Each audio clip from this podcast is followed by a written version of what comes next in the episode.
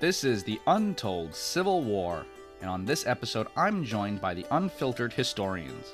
We share some untold Civil War stories and get the perspective of Darren, a Brit, on visiting some of the battlefields of this bloody conflict. But before we do that, I want you all to remember to go to our YouTube channel and subscribe to see all our video content. Also, like us and follow us on Facebook and Instagram to stay up to date with all the latest untold Civil War news. I'd also like to take a moment to recognize the recent work of our sponsor, Civil War Trails who has been posting up interpretive signs in Wheeling, West Virginia. One of these signs marks the Wheeling Customs House, which housed the West Virginia Constitutional Convention, which resulted in the separation of Unionist West Virginia from Confederate Virginia. These are the untold stories Civil War trails help mark and interpret. So use their link in the show notes to explore the greatest open air museum in the USA. And now, turn up the volume, settle in with a glass of ice cold lemonade, and let's delve into some untold Civil War. Welcome to the Untold Civil War podcast. I am Paul, and I'm here with the unfiltered historians, Darren and Tyler. Thank you for coming on the show. Really appreciate it, guys. Yeah, thank you for having Thanks, us. thanks for inviting us. Cheers. I think just to kick it off, um, could you guys explain how you got into history and what inspired you on this this journey? Yeah, sure thing. So uh, a while back, I was roughly in fourth grade, and I've lived in Virginia most of my life. And living in Virginia, a lot of my life, you know, in just surrounded by Civil War battlefields. Uh, I didn't have an extreme interest per se, but I definitely had something. And my father handed me a copy of the Centennial's Handbook on the Civil War, which definitely predated me.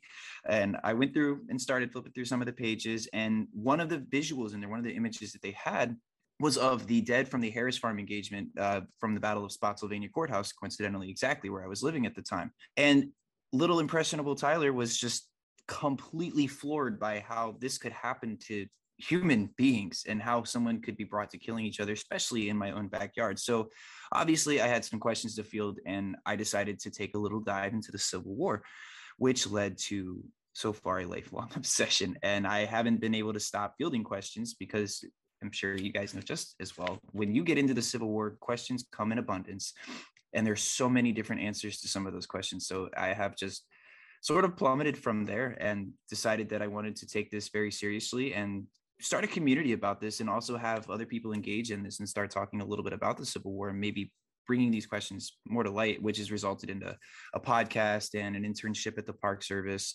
to just, you know, collecting a library of vast resources, which is awesome. Uh, but that's really where I get my start from it and hasn't stopped since.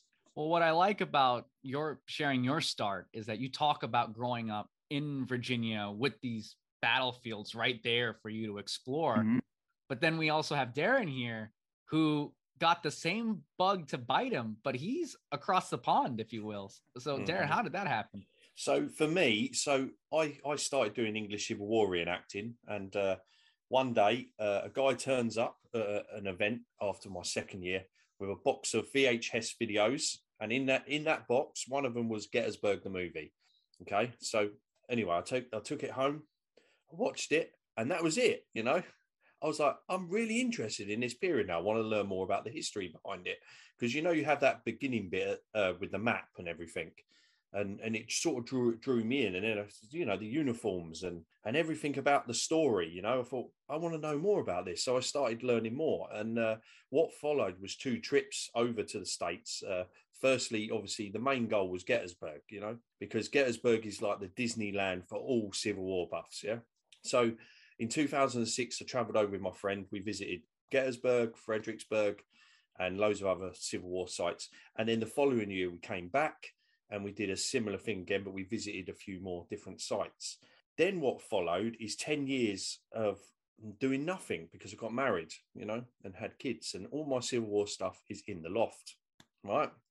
So, anyway, then I went to another reenactment, and so it was like a multi period. You've got English Civil War, you had Napoleonic, and you had the American Civil War, which is the Southern Skirmish in the UK. I got into a conversation about the American Civil War with one of the guys, and uh, eventually I worked my way over the beer tent and I ended up talking to the captain of the 4th US Infantry, Company K. And he just looked at me after about 10 minutes talking to him and he went, Darren, you're doing the wrong thing. Um, he said, come over and see us in the morning. And I'll tell you now, I was over there so quick. And I remember the conversation with my wife on the phone saying, I can't do two, I can't do two. But deep down, I wanted to, I've always wanted to do American Civil War reenacting. And that's when I picked up the books again and thought to myself, you know, if I'm going to do this, because this is living history, I need to know what I'm talking about when people ask me questions. And so I started reading again and I started getting into it. And then lo and behold, I started listening to podcasts. Um, one, one, one of the podcasts was yours, Paul, and it inspired me to want to be able to talk to people about it, but I couldn't because, you know, as you know, as a historian, sometimes other people are not interested in what you're interested in, and then you start talking to them. So I thought I need to get this out, you know, and that's why I started my pages. So yeah, that's that's me. Oh, that's great, and it's great that you mentioned, you know, the movie Gettysburg. As I tell people, great documentary, the whole thing, you know, um, ideal, right? Um, but uh, how? So you guys were kind of doing your own thing. How did you guys meet and develop? You know, get into the unfiltered historians. How did that happen? Oh man, so we're gonna go back to Gettysburg again. Uh, believe it or not. So the tattooed historian and myself actually had a date in uh, Gettysburg where we wanted to decide to do some uh, just impromptu filming. Uh, and what came out of that was a talk on the second day. When I was invited onto a live video to speak on the second day, and unfortunately, we know how battlefields are with reception. There isn't such thing as reception on many battlefields, specifically the second day's battlefield. Uh, maybe some spots here in between, but I wasn't able to make that one, and we decided that we were going to go on the third day and Darren happened to be a participant in that. And immediately I knew we were going to click because we had almost the same idea of what to talk about. So I was like, okay, this guy's very like minded. I love this. And when we started conversing on this video, him and I immediately hit it off. And what resulted from that was a friend request to Facebook messaging to, hey, how about you come on my show and talk for a little bit on the unfiltered? And that, that it spiraled from there because he brought so much material to the unfiltered and his conversation was very perfect i think to really fit what i was looking for to have conversations with. And darren and i were defending sickles of all people at gettysburg. And i think that was really where it started. And a, a great friendship came from that because it didn't just go professional if you know what i mean. It wasn't just hey come on my show let's be colleagues and that. It was a definite friendship to where i was like hey man don't even get a hotel if you come over here. Room and board on me. I, I would love to hang out with you and spend time and just chat civil war with you and we've just become friends since that. And I think that's what's really cool about the Unfiltered is it brought a group of friends together, and Darren being one of them. So just a video on a random Gettysburg topic on a Civil War page. I, think that speaks volumes too on the way technology has influenced Civil War historians today. Is you can start as this you know solo idea like the unfiltered historian was just me at the time uh, my friend john and i started it um, and i had him come on one of the shows on july 4th the date that i actually put unfiltered historian on facebook and from there, like I said, it just kind of skyrocketed. So just real quick about Unfiltered. Mm-hmm. Can we talk about first of all the name for some people who, who might not know the story? How did how did that come about? And, and sure. two, what do you guys cover? I know you talk about you talk about Gettysburg, but mm-hmm. you cover a, a, range of topics, right? Oh, absolutely. So initially, I started streaming on Twitch uh, as a video game streamer. I have worked at the Park Service as an intern for a few years, and I was out one day at the they almost said slaughter pen farm. It was actually the Saunders Field portion of the wilderness battlefield. And some guys came walking up wearing what I thought were visitor center kepis. I was like, oh, here we go. We're going to have a really good conversation because these guys are some of the ones that are mostly engaged. And I was really excited because we had barely anybody at the battlefield that day. And it turns out that they were the developers for a game called War of Rights. And it, it was it, like mind blown when they told me this and i was like oh man i really got to give them a good tour so that game has always stuck in the back of my mind because i'm also a sucker for the maryland campaign like that's one of my favorite parts of the civil war and this is what that game took place and so obviously being young you know college age playing video games that was just where i wanted to you know definitely focus on so i got a computer which definitely broke the bank. That was my first paycheck from Capitol Hill, actually. And I started with my old gamer tag from Xbox, not 360. We're talking Xbox, man. Uh, it was called Mr. El Coolio. It was probably the corniest name in the world. And I ran with that title for, on Twitch for a while. I started doing some videos where I was speaking a little bit and talking, but I never really had a formal platform or even a structured podcast. I was just pop live and I'll start talking about stuff. And that seemed to garner a little bit of interest to have unconventional approaches to history So I, you know, thinking about different name changes on the way up to DC one day, one of the conductors, he was a huge Civil War buff and actually reenactor in the 12th Virginia. He was like, you know, you should call yourself the unfiltered historian. I was like, yeah, that that name's probably already taken because that's a gold mine. Well, I happened to just browse one day and look, and there was nothing unfiltered historian. I'm like, all right, I'm gonna snag that. And so I did on July 4th. And I, the reason unfiltered really came to mind is just for that. We don't have a structure a lot of the times. We don't have a chill, if you will. We, would like to be able to have a conversation and bring more of a conversational type approach to how we do our videos and allow the community to be a part of this. So, you know, it may be three of us on screen one day, it may be 20 people on screen one day. But the whole idea behind the unfiltered historian is to knock down that wall of conventionalism in history and bring out a brand new way to talk about this and let everyone feel like they have a part in this conversation because history doesn't belong to one person. There is no gatekeeper of history the entire human race owns history. So that's really what kind of started that. I just wanted to make sure everybody had a place to belong and have their voice heard. Oh, that's fantastic. That's fantastic. And uh, it's interesting that you bring uh, the sort of the video game experience into this because uh, what do you think? I'd love to get your idea on this. What do you think about Civil War video games kind of getting a whole generation into the Civil War? Because I remember I got into military history playing the original Medal of Honors, right? The oh yeah, World War II Medal of Honor, Rising Sun, mm-hmm. Allied Assault, right? Yeah. Do, do you think? Do you think this is a, a a way to bring more people into the space? Oh, exponentially so. Well, because a lot of people that are playing this game, let's be real, who wants to play a game where it's a 19 second reload by default? I mean, it, it turns a lot of people away. So a lot of the community you have on this sure there's a lot of trolls and we've seen that in war of rights. I mean there are times where i can't even play a game with game chat on because it's just so bad. But there's also i think a larger portion of people who have this interest that begin to come together. So i think it's a community builder number one and it's a great way to find like-minded people and folks to where you know darren was saying earlier i've had experiences where i try to talk history and people like tyler shut up. We don't care. These people care these are groups of people that care. So not only is it fun because again, being Civil War historians and getting to have an FPS experience at Antietam or Gettysburg, wherever the game might take you, that's awesome. But it's also cool to have friends to play it with. And again, being told to shut up all the time about history, you don't really mm-hmm. find that everywhere. So I think this is a huge way to engage in folks that may have not had the opportunity to speak or talk about history. So there might be some untapped talent out there as well. Uh, Civil War video games are absolutely the coolest thing in the world, in my opinion. Absolutely. Yeah. Uh, Darren, I mean, you did some of the Civil War reenacting.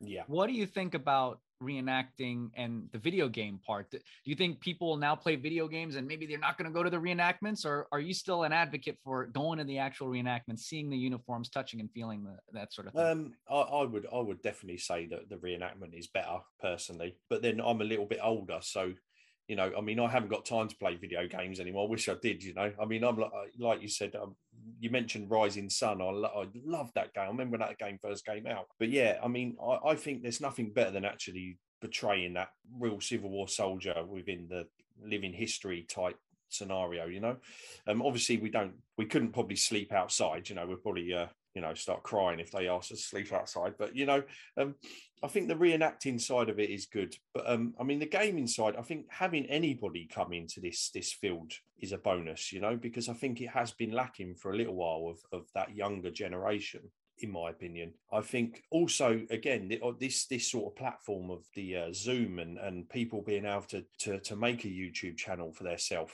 and to be able to talk about stuff that you can't talk about to everybody else is a great platform for everybody to get involved in. And uh, again, like Tyler said, that's what we want. We want everyone involved, you know, that's the point. I think this is a great introduction to you guys and what you do. But on this show, we love to talk about those untold Civil War stories. That's what we do. Mm-hmm.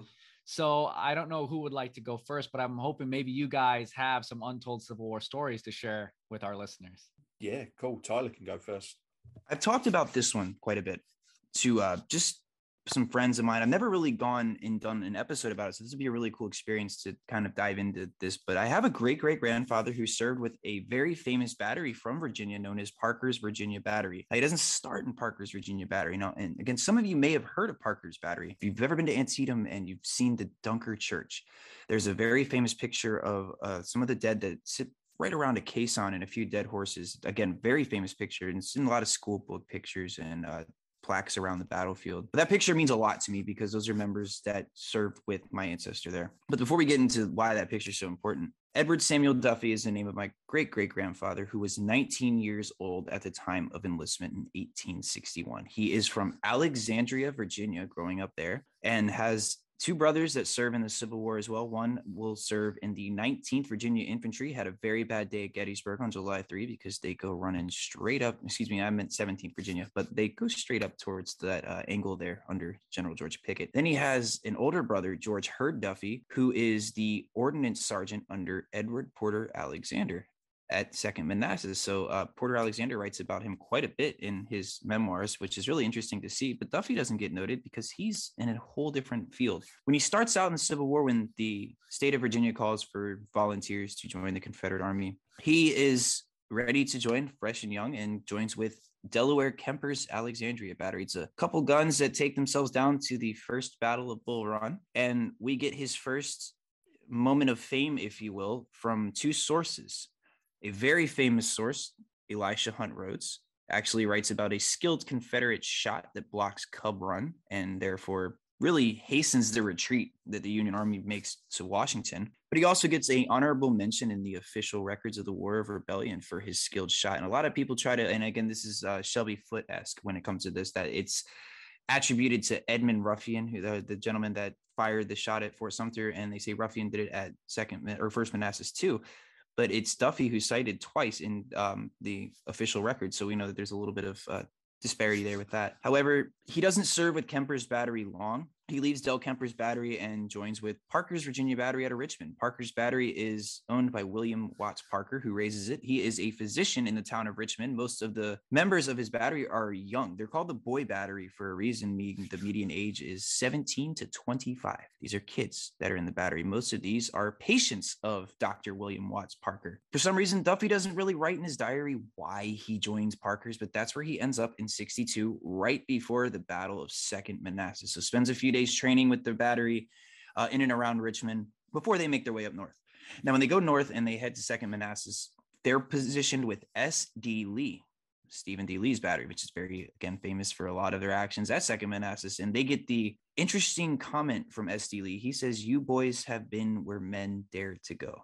And that really describes the battery because they're always seeming to find themselves in the most heated parts of the battle. Uh, Second Manassas, they're firing into the railroad cut that Jackson's obviously uh, fighting there, and he's showing skilled shots there. On comes Antietam. And on September 17th, 1862, S.D. Lee will place Parker's battery on the plateau just in front of the Dunker Church. So they are obviously in an area that's dubbed artillery hell uh, for a very good reason to the Union Army, or you can almost call them river batteries, because the guns that are being fired into Duffy's position there are very large Union guns. And just also some of the musket fire that are coming out of Joe Hooker's men as they're starting to push inward towards the Dunker Church area. Well, his first battle wound will result from being in that plateau.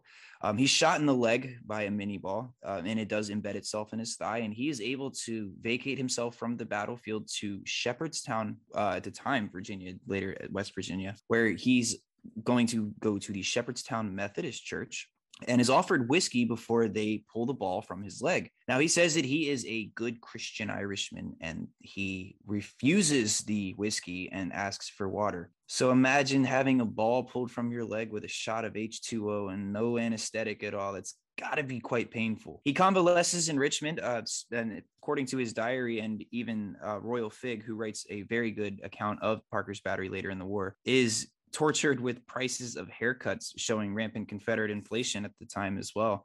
And that, that's all it really comes out of his convalescing there. But he makes it back in time to the Army of Northern Virginia to participate in the Battle of Fredericksburg. He's not serving with his battery as he's still sort of on the mend from his wound. And in his diary, he writes that he is serving as an orderly, or at this time, he's actually running orders from Lee's position on Telegraph Hill to Stonewall Jackson's position over by Prospect Hill. And the night before the Battle of Fredericksburg, he actually delivers an order to Stonewall Jackson, according to his diary, after finding him after much considerable trouble around Hamilton's Crossing. And the, the receipt of this order. I'm not sure what the order says. It doesn't, uh, you know, show or materialize in his diary. But it, it's really interesting to know that you know this guy's running an order from Lee to Jackson himself right before the Battle of Fredericksburg, and we'll have the honor to watch the Battle of Fredericksburg take place from the top of Lee's Hill or Telegraph Hill, and notes uh, some very eerie stuff. One of the quotes he says, and I have that here if we don't mind, uh, what he sees at Fredericksburg. It's kind of eerie. He notes that the field is littered with Union dead, and most of them have been stuffed, meaning most of the men have lost their belongings due to the Confederate pillaging what was on the bodies of the Union there. And he notes in particular a Union soldier outstretched with a glove on his hand pointing and he notes that he was probably an officer if that doesn't just kind of give you a little bit of a chill there. I mean, I, I for sure just always shudder at that. Well, after the Battle of Fredericksburg, he will be camped in the winter around the Carmel Church area where the rest of Parker's battery is going to be. And then at the outset of the Battle of Chancellorsville, two guns of Parker's batteries detached to Marye's Heights, or in particular, Willis Hill, which is the modern day location of the Fredericksburg National Cemetery. Now, when he goes to the uh, Fredericksburg Cemetery, which would be the Fredericksburg Cemetery, when he's on Willis Hill, his job is to defend against Union attackers. As we know, the Battle of Second Fredericksburg does erupt on May 3rd. And on May 3rd, he's actually going to be captured by Union forces that are able to make it on top of Marye's Heights. And when he's captured, he's sent to Point Lookout, where he writes in his diary that he sees who he thinks is Lincoln by the semblance of the man on the back of the greenbacks while he's in the wharf there, and ultimately sends a point lookout to where he is then returned into Confederate service, traded for two privates in the Union Army. And the really interesting, cool part of his story starts here. So his position at the time is right around the area of the Peach Orchard at Gettysburg on July 2nd and 3rd. And he's actually going to move with Parker's battery in a forward position into the Peach Orchard and cause quite a bit of issues for Sickles' men there on uh, the second day. And on the third day, right after Pickett's charge, he's moved back to a position right around where the Longstreet Tower is today, out in that field. And when Lee and Longstreet are uh, conversing about what to do next and obviously planning to retreat back into Virginia, a small regiment or uh, maybe even a contingent of Union troops start making their way towards the position that Lee and Longstreet are at.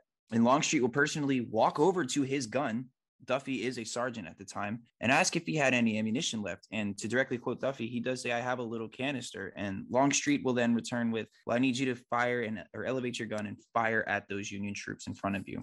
To which Duffy does. And in a Middleburg newspaper article where Duffy is the interviewee, he says that that shot of mine was the last fired at Gettysburg and a successful one because the Union regiment did check their march and return to their starting position. Long story short, from that, Duffy is going to find himself in 1864 some pretty precarious spots. Uh, Spotsylvania Courthouse, he's smack in the middle of Brock Road. This time, Huger is going to be the overall commander of Parker's battery. So he's firing during the Battle of Laurel Hill on May 8th and 9th and into the end of Spotsylvania, moving down south with Lee's army as they kind of move and like I call the DNA strand of marching, you know, we're going to move by the flank and continue to hit. So that that movement always looks like a DNA strand to me. Uh, when they get down towards the Cold Harbor area, there's a park unit at Richmond National Battlefield called Parker's Battery as they dig in and hold one of the farthest northern sectors of Petersburg guarding the Richmond approach. So if you're coming down from Richmond and heading into Petersburg, they were that last, or in some cases, depending on how you look at it, the first line of defense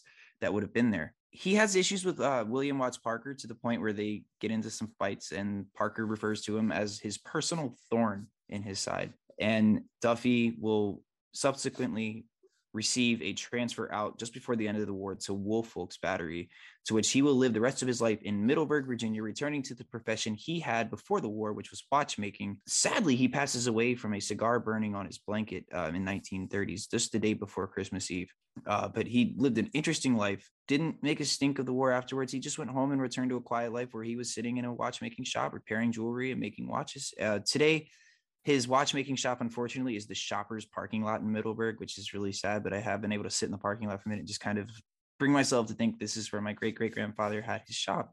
Um, his house was Mount Olivet, which is a very interesting house in Middleburg, still in existence to this day. And it was funny. I found an article from one of the real estate agents that are selling the house that referenced my old website and the information I put up. And that's how I sort of found out he lived there. I had no clue. Duffy was one of the owners until they found the census records to explain that he had this rich house at the time. But again, his story isn't a widely known story. It is available to read if you ever find yourself in Richmond and go to the Virginia Historical Society Society, his diary is in the records there. And you can read a little bit about him from Parker's Virginia Battery, written by uh, Robert Krick, and Royall Figg's account of Parker's Battery mentions Duffy quite a few times. So I encourage you, if you ever get an interest to learn sort of what it was like to be a Confederate artillerist, especially at a young age of 19 through 21, 22, as he's growing up through the war, he's a great account, I think. And that's of course a biased saying but a definitely interesting story and just one of those ones that really doesn't get the attention. That's fantastic and i think when it comes to stories about the civil war or just history in general i think what grabs people are these human interest stories right? Mm-hmm. um, we can sit there and look at the the maps and uh, the battlefields and so on and so forth which do have great impact but when you hear the human interest story the human experience and, and stories like this it's really what captures people. Absolutely now, I'm not telling you to pick up a smoking habit. However, if you do smoke and or just want a really cool prop for your Civil War impression, our sponsor, The Badge Maker, has now released some really neat hand-carved pipes based on known Civil War examples. This is a really unique gift for any Civil War buff. Link in the show notes. All right, and on that note, let's take it over to Darren's side here before we get into your story, I really want to know about your trip to Fredericksburg recently and get the debrief because that was quite the experience from what I've seen online. Yeah, I mean, wow. It actual fact, I mean, uh, for people that have been following me will probably know that um, I've been trying to get over a couple of times. Um, obviously, the C word uh, put a stop to that. So, firstly, I was going to attend the um, Emerging Civil War Symposium in August. And again, along the way, me and Tyler kept planning this, that, and the other. You know, we're going to do this, we're going to do that, and then of course that gets cancelled because uh, there's there was no entry into the US at the time from Britain. So, um, and then it ends up, um, I think, right, okay, I'll go to the conference for um, Central Virginia Battlefields Trust, which was a 25th anniversary one. Thought, yeah, we'll do that. And again, we started planning, and that didn't happen. So when eventually the announcement was made on the 8th of November, it was like Christmas Day for me because finally I get to go. But because I wasn't attending, and, and again, I really wanted to attend a, a, conference or something along them lines, but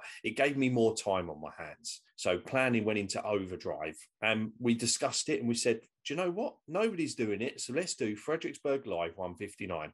And so that's what we did, you know, and we and we set up a plan, and we started on Chatham Mansion, looking across the river, Although actually we didn't because Tyler took me out to a surprise little location on the way out. Yeah, I mean Slaughter Pen Farm. So Tyler takes me out to Slaughter Pen Farm on the morning. This is this is the 13th of December, and 159 years ago, we're standing on that same ground the frost is laying across the ground you know that it was just amazing. I can't describe it. If one person said on the live video darren you're going to have an heart attack in a minute and i think tyler even said it as well. But again looking over that ground you could get a you could get a um, the aspect of what the plain looked like before they built all the development on it, which was quite cool. But also the night before, on the way home from the pub, um, Tyler took me on a little driving tour around actually, and we actually stopped at the wall um, at the Sunken Road. That was quite a cool experience. Just going up there, and we we we stood by the Innis House, and uh, we just experienced the, you know, what it was like on a cold night in Fredericksburg. You know, in December of, you know, what it would have been like 159 years before and that was quite a cool experience as well. But the whole trip was just amazing, though. I mean, people were just bending over backwards to help me out and take me on tours. I mean, I had beers and cigars on on Chris Mackowski's porch. You know, I mean, that was amazing. You know, I mean, who gets to do that? We actually lost two hours on the day of the Fredericksburg Live because we spent two hours in the Central Virginia Battlefield Trust office with Terry Rensel. And uh, I just want to give a little shout out to those guys because they worked so hard in inquire, you know, in getting that land and and obviously they work with other part. But again, it's such a great cause, you know. So um, big shout out to them guys. But the whole trip, uh, and then of course we went to Antietam as well. We we went up there, and that was my first time at Antietam. Wow, standing there on on. So there's, I, I was actually um, in full flow conversation with someone at one point, and uh, Tyler or Tim they nudged me and went, "You do know what's over over your shoulder there, don't you?" And I turned around. There's there was the Dunker Church, you know, right in the corner. I didn't even realise. And what one thing that grabbed me about um, Antietam is it seems like it's a big battlefield, but when you're actually standing up on the ground, it's not actually doesn't look that big. It's really strange it's like so we're standing where the where the batteries are and if anyone's been to antietam there's that you come out the visitor center and there's there's some batteries standing there um, again this is where tyler's um, ancestor would have been, Parker's Battery. And from that spot, you can literally see every main point of that battlefield. And it's an experience, you know. And if you haven't gone and experienced that, please go and do it because it's amazing. Of course, as well, got to go to the bloody lane, you know. Also, we went to um, another little spot we went to, which was really cool. And this is untold and unfiltered. Um, is is there's a ledge, um, and we did do a little video on that, and I never knew anything about it. And and this ledge is not far from the cornfield, but it's it's something that if I hadn't have had people like Tyler and Tim with me, I would never have experienced or never have seen, you know. And then also I had the pleasure of spending eight hours with uh, Chris Mackowski uh, on Spotsylvania Battlefield, which you know, again, who you know, that was just amazing to be be taken around a, a place uh, where a guy has written God knows how many books on the subject and so he knows the ground like the back of his hand, you know, and uh, that was really cool, you know. But again, just people being so helpful and so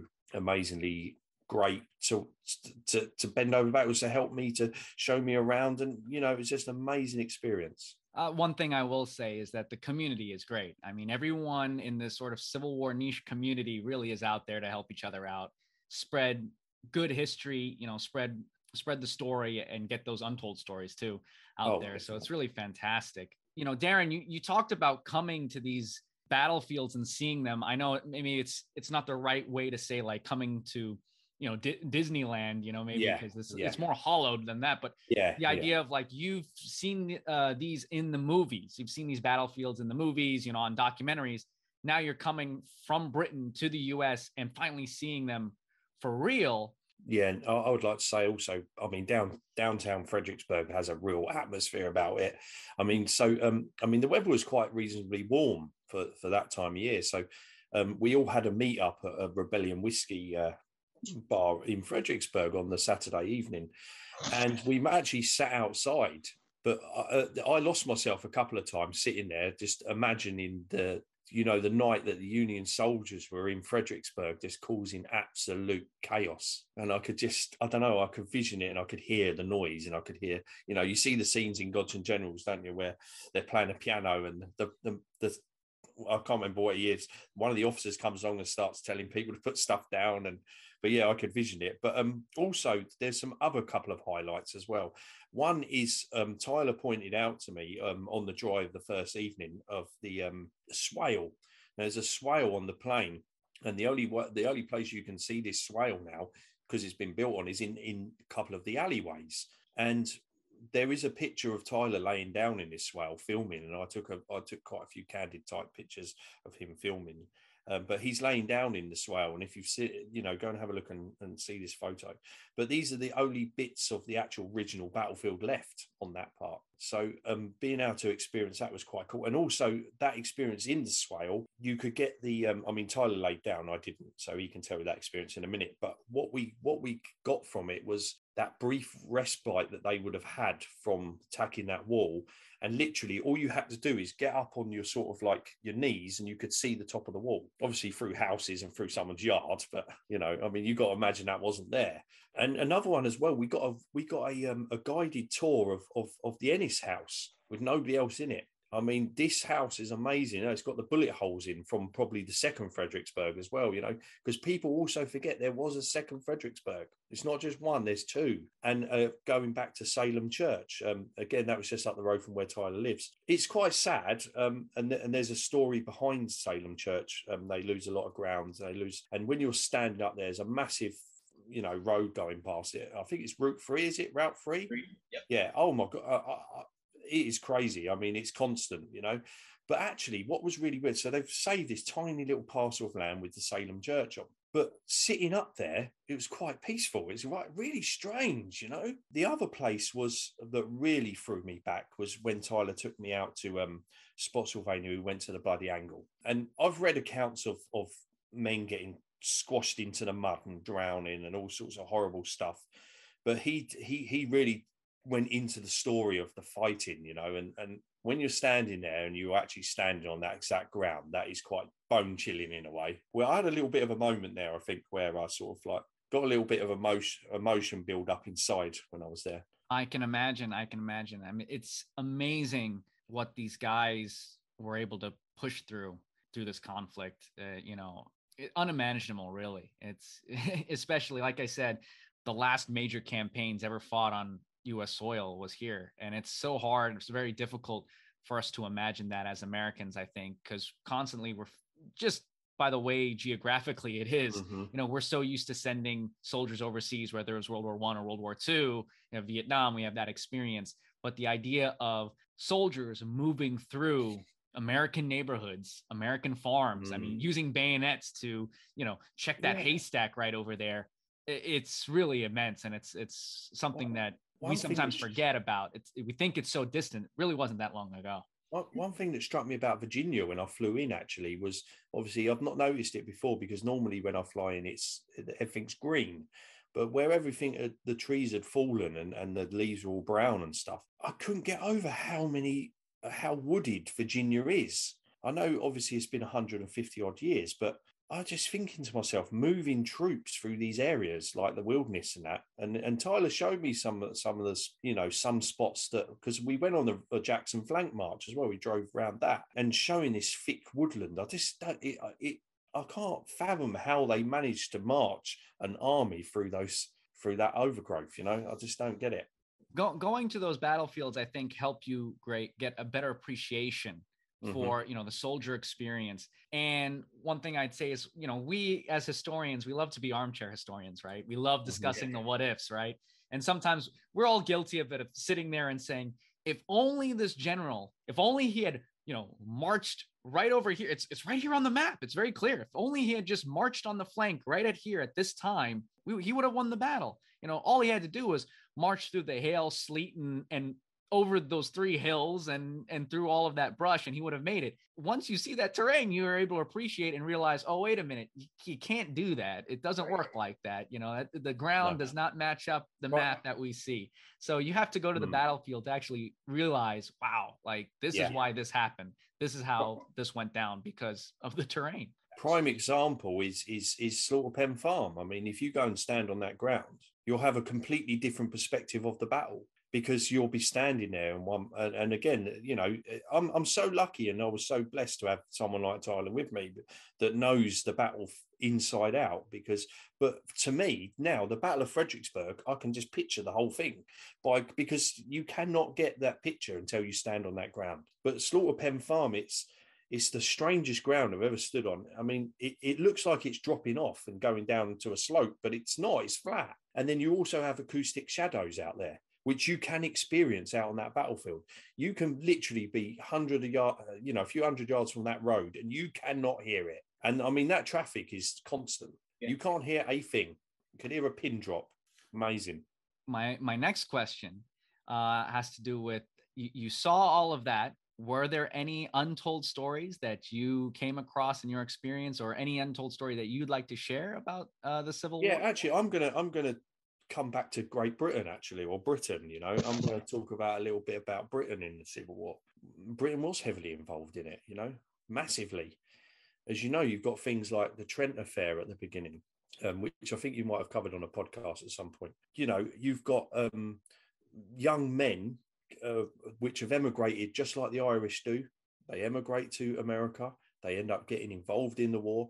Um, I was lucky enough at the end of July, uh, July to attend a, a, dedication to a Civil War soldier called George W. Denham. Um, that was amazing. I got to wear full dress uniform. Finding the cemetery was a nightmare because it's in London. But um, and then getting back out again was also a nightmare. But anyway, we found our way around. Um, but yeah, being part of that um, and hearing his story, his story is amazing. He he travels to America in um, 1850s, joins the U.S. Navy because he's got no money, he's got nowhere to live, so he joins the U.S. Navy. He then disappears off the map until 1863 and then uh, enlists in the Union Army as a substitute and then goes and fights for uh, Joseph Hooker in the 111th Pennsylvania. You know, so we've got that involvement there. Also, you've got the um, the shipbuilding that is going on, um, and there's actually an incident later on in 1864 where Britain and America nearly come to, or the you know the Federal Army nearly come to blows over the fact that we're building ships for the Confederacy, and those two ships then end up in Royal Navy service. But I'm going to cover a little bit about King Cotton diplomacy. That's where I'm going with this. The direct result is a thing called the Lancashire cotton famine. So until the American Civil War, cotton was obviously the South's primary product, as we know. The South's economy heavily relied on the continual growth and production of cotton. But in the late in by the late 1850s, Southern cotton accounted for 77% of the 800 million pounds of cotton consumed in Britain. So this was driving the you know the industrial revolution you know, I mean, literally, the factories, particularly in the northern in northern England, were running 24 hours a day, seven days a week. I don't think they even got days off, 12 hour shifts. And we're not talking about just men and women, we're talking children as well, you know, that the looms were running constantly. Um, in 1858, Senator James Hammond of South Carolina bluntly declared that without cotton, old England would topple headlong and carry the whole civilized world with her. You dare not make war on cotton. No power on earth dares make war upon it. Cotton is king. Can you imagine the thrill of reading the letter a young West Point cadet by the name of Edward Porter Alexander wrote home? The same Alexander who would go on to direct the Confederate artillery barrage in support of Pickett's charge? What about the excitement of holding the ambrotype of a Zouave probably taken to give to his sweetheart just before marching off to the seat of war? Many of these items are available from our sponsor, the Excelsior Brigade. Link in the show notes. So that's their thinking, you know. They actually, so when when you get into the war, you can actually see where the, the South is going with this. We know they try and draw France and Britain into the war by holding back those those bales of cotton. But Britain's sitting on a on a real good bumper harvest from 1859. So they're they're really good at the moment. But then, of course, in 1861, President Lincoln orders a blockade of the Confederate ports. Nothing's getting out. You know, they can't get this cotton out, but the South's not sending it anyway because they're trying to draw Britain into a war. And again, it is highly effective because decreasing cotton exports to Europe from 18, sorry, from 3.8 million bales in 1860 to virtually nothing in 1862. Imagine that. That's huge, isn't it? But again, our issue wasn't the supply. We had plenty of it and we sourced it from other places. But the problem was, is we had too much of it. So the north northwest of England does see a depression in textile industry called the cotton famine, which was not directly caused by the American Civil War, but it plays its part, obviously. So what happens? Well, it's brought about by the overproduction of cotton products. The warehouses are full of this cotton, and it's and it goes off. You know, it goes rotten. They can't use it after a while as well. So this causes the prices to collapse, and then it causes a thing called the Lancashire cotton famine. And of course, the price of, of raw cotton increases by 100%, obviously due to the blockade. So at the beginning of 1860, there were 2,650 cotton mills in the Lancashire region employing 440,000 people. Can you imagine? That is a lot of people. Now, the thing is, when, when you work for a mill in England at the time, you got a house with it. And your whole family would live in this in this house. So you lose your job, you lose your house too. And we see this. This happens to these poor people. You know, they literally get chucked on the street. They don't care. You know, the, the person that owns the mill doesn't care. You know, he's just making money. He's not interested or he's not making money.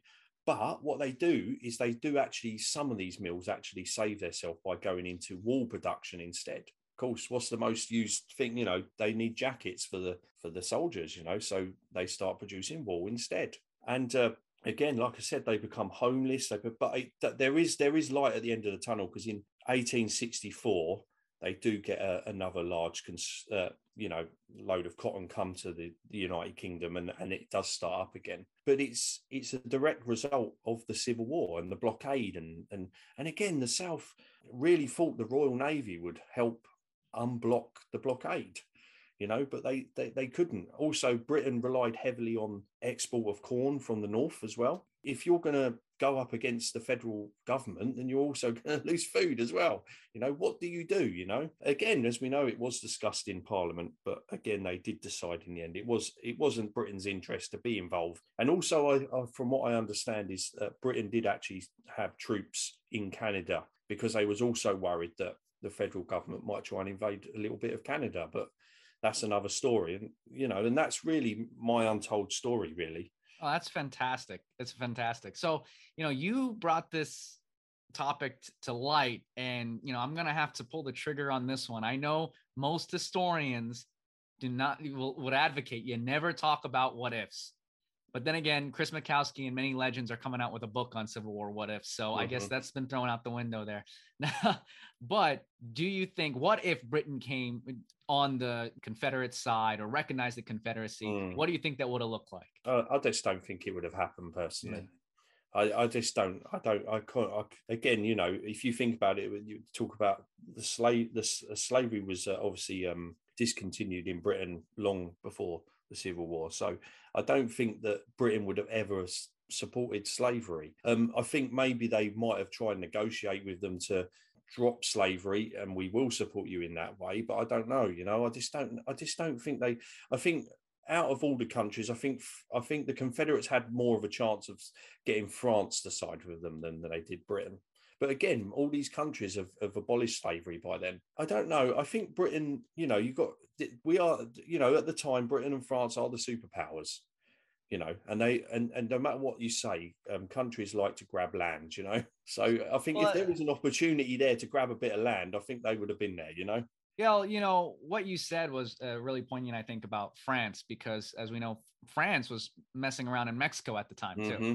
So that's you know that's something that you can look at. And I know, or I, I've heard or I've read accounts. You know, it can be debated but at the Battle of Palmito Ranch, which was like the last land battle of the Civil War, allegedly, according to according to Rip Ford's account of the battle, there was a French artillery team and piece that was rolled across the border to assist him. Mm-hmm. And uh, the, the Union commander, I believe, he actually stated that the reason he had to retreat and fall back is he saw imperial mexican cavalry on the border about to you know charge his flank or something. I don't know if that's true. He may have wrote that because he was the only union commander losing battles at that time.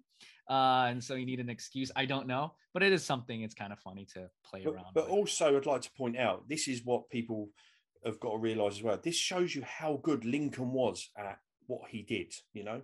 Diplomacy because he single-handedly stopped the Trent affair. That that was the first point where Britain and America could have come to blows over that. And then obviously you've got that other one with the shipbuilding. And again, these two ships are being built in Liverpool, or not Liverpool, somewhere else. I can't remember where. But they were going to they were going to send them to the Confederacy late in the war. And, and and America said, "You send those ships. That is an act of war, and we will."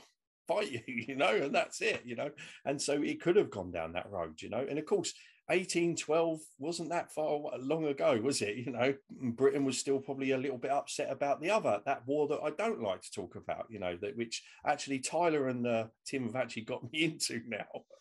um, yeah. Anyway, won't talk about the Boston Harbor, um, but um, yeah, um, I don't, I don't think Britain would have done. But what's great about it is now we're great allies, and Britain's always got America's back. Oh, absolutely, absolutely. You know, guys, thank you so much for for coming on the show. One last thing, how can people learn more about you guys and how can they find the unfiltered historians? Yeah, so um as far as um both the pages are concerned, you'll find everything on Linktree. Um, as far as American Civil War and UK history is concerned. Um, Unfiltered Historians Facebook page is on there as a link as well. But from there, you'll be able to find Tyler's YouTube channel and Instagram page and there, there's others, you know, he's on Twitch as well. Um, a lot of his live streams go out on Twitch. So if you guys are on Twitch, and also we both branched out recently, and we're up with the kids now because we're on TikTok. That's right. Yeah, you know, we so we're giving we're we're we're getting into that that field as well. You know, God bless you. You're better men than me. I don't have the rhythm, so it's a lawless land. Yeah. Paul. Anyway, while we've got you here, if you ever want to come on the unfiltered conversations, please do. You, the please. invitation is there. And what I like about being part of Tyler's page is I sort of put myself in a little box, really, didn't I? With I can only do American Civil War and UK history, right. and there's a lot of really cool stuff that happens outside of that. But being part of Tyler's page and Tyler's group has allowed me to be able to concentrate on other stuff sometimes, not just Britain and America, you know? So that's oh, pretty absolutely. Cool. Now, now that you mentioned that, I'll, I'll have to do a shameless plug as well. Uh, it's the same reason why I've just recently launched the, the tactical historian. So oh, that cool. was an excuse to uh, start branching out into other parts of history. So mm-hmm. whether you guys want to come back on Untold or come on the tactical historian, you know, we, we've got to set it up, man. All right, man. Until next time. Yes, sir. Till next time. thank you for listening while you took a lunch break at work, laying on the beach, marching with AP Hill, riding with Custer, or whenever you listen to podcasts. Don't forget that if you find these types of human interest stories of the war fascinating, check out the link to our sponsor, Military Images Magazine. It is the only magazine dedicated to Civil War portrait photography, and they share so many amazing stories in their pages. I might be a little biased because one of their more recent articles is an interview with yours truly. I will place a link to that interview in the show notes so that you can read the story behind the podcast. Also, don't miss out on your chance to win our next raffle. Become a Patreon supporter, and you'll be in the running for a signed copy of A Rebellious Woman and a Confederate War Bond note. Link will also be in the show notes. So bye for now, and I hope you tune in next time for our next episode.